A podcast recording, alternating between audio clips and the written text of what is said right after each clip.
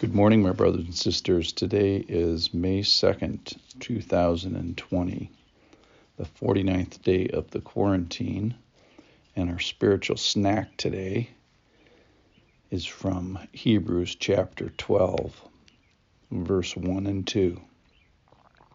Let me just start by reading it.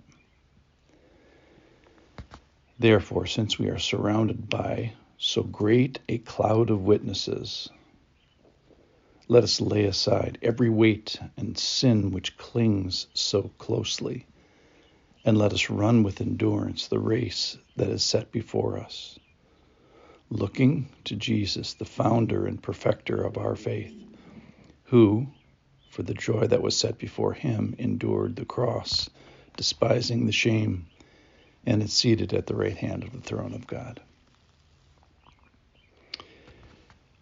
So, this is the beginning of chapter 12 of Hebrews. Chapter 11 talks about basically the Hall of Fame Faith, the Hall of Fame of Faith, people, men and women who faithfully walked their spiritual walk from the time of illumination to the time of their deaths, um, most of which were uh, if they were a prophet, was done uh, violently and against their wills, and some just got old and died. But they were faithful to the end. So, therefore, since we're surrounded by such a great, great cloud of witnesses, uh, there's no such thing as dead saints in the Bible. What they're called as witnesses. And we are to witness what they've done. That's what chapter 11 is all about. And perhaps uh, they are in a stadium kind of a picture here, witnessing, watching uh, us. We're certainly not supposed to pray to them or any of the saints that have been dead. Uh, when saints, when they were alive, then they died. We're not supposed to pray to them in any way, but perhaps they're watching us. They ran a race. Now we're running a race uh, and maybe they are aware of it. So how so how do we run that race? We're supposed to lay aside every weight and sin which clings to us closely, and let's run with endurance the race that is set before us. So. First of all, if you've ever felt that sin is a burden, that means you're human.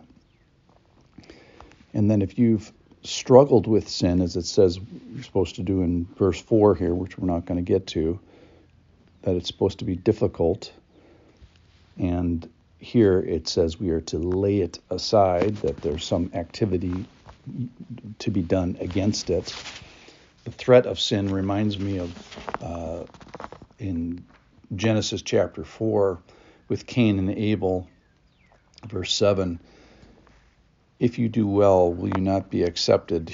Lord is talking to Cain. And if you do not do well, sin is crouching at the door. Its desire is for you, but you must rule over it. Sin wants to have you, and and here we see that as it clings to us closely but we're supposed to run, so it's supposed to be attaching itself and weighing us down, and we're supposed to be unattaching it, laying it aside, and then running a race that is described uh, as needing endurance. So this is a uh, anaerobic kind of a race where it it happens over a period of of uh, time. It's not a race you can just hold your breath and be done with. It's an ongoing race that is set before us.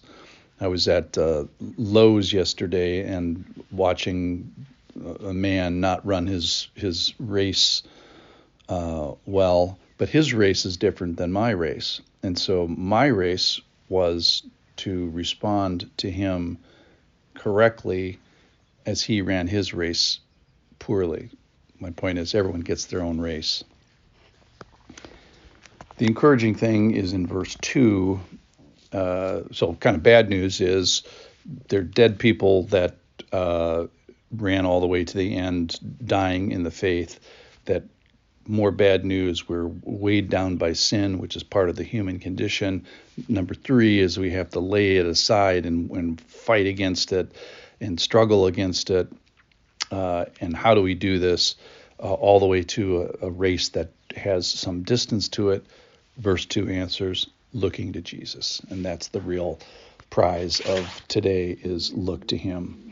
So the question today is what what part of your race should you look to him? Uh, do you have a, a, difficulty with a particular sin that is uh, clinging to you? Maybe uh, some sort of a control issue, or your tongue, or your anger, or pride, or or lust. If you have any of those, you're human. If you struggle against them and if you wish to lay them aside, as you look to Jesus, then you're a friend of mine. So I bless you, my brothers and sisters, as you struggle against sin, as you lay it aside, as you rip off what clings to you and look to Him.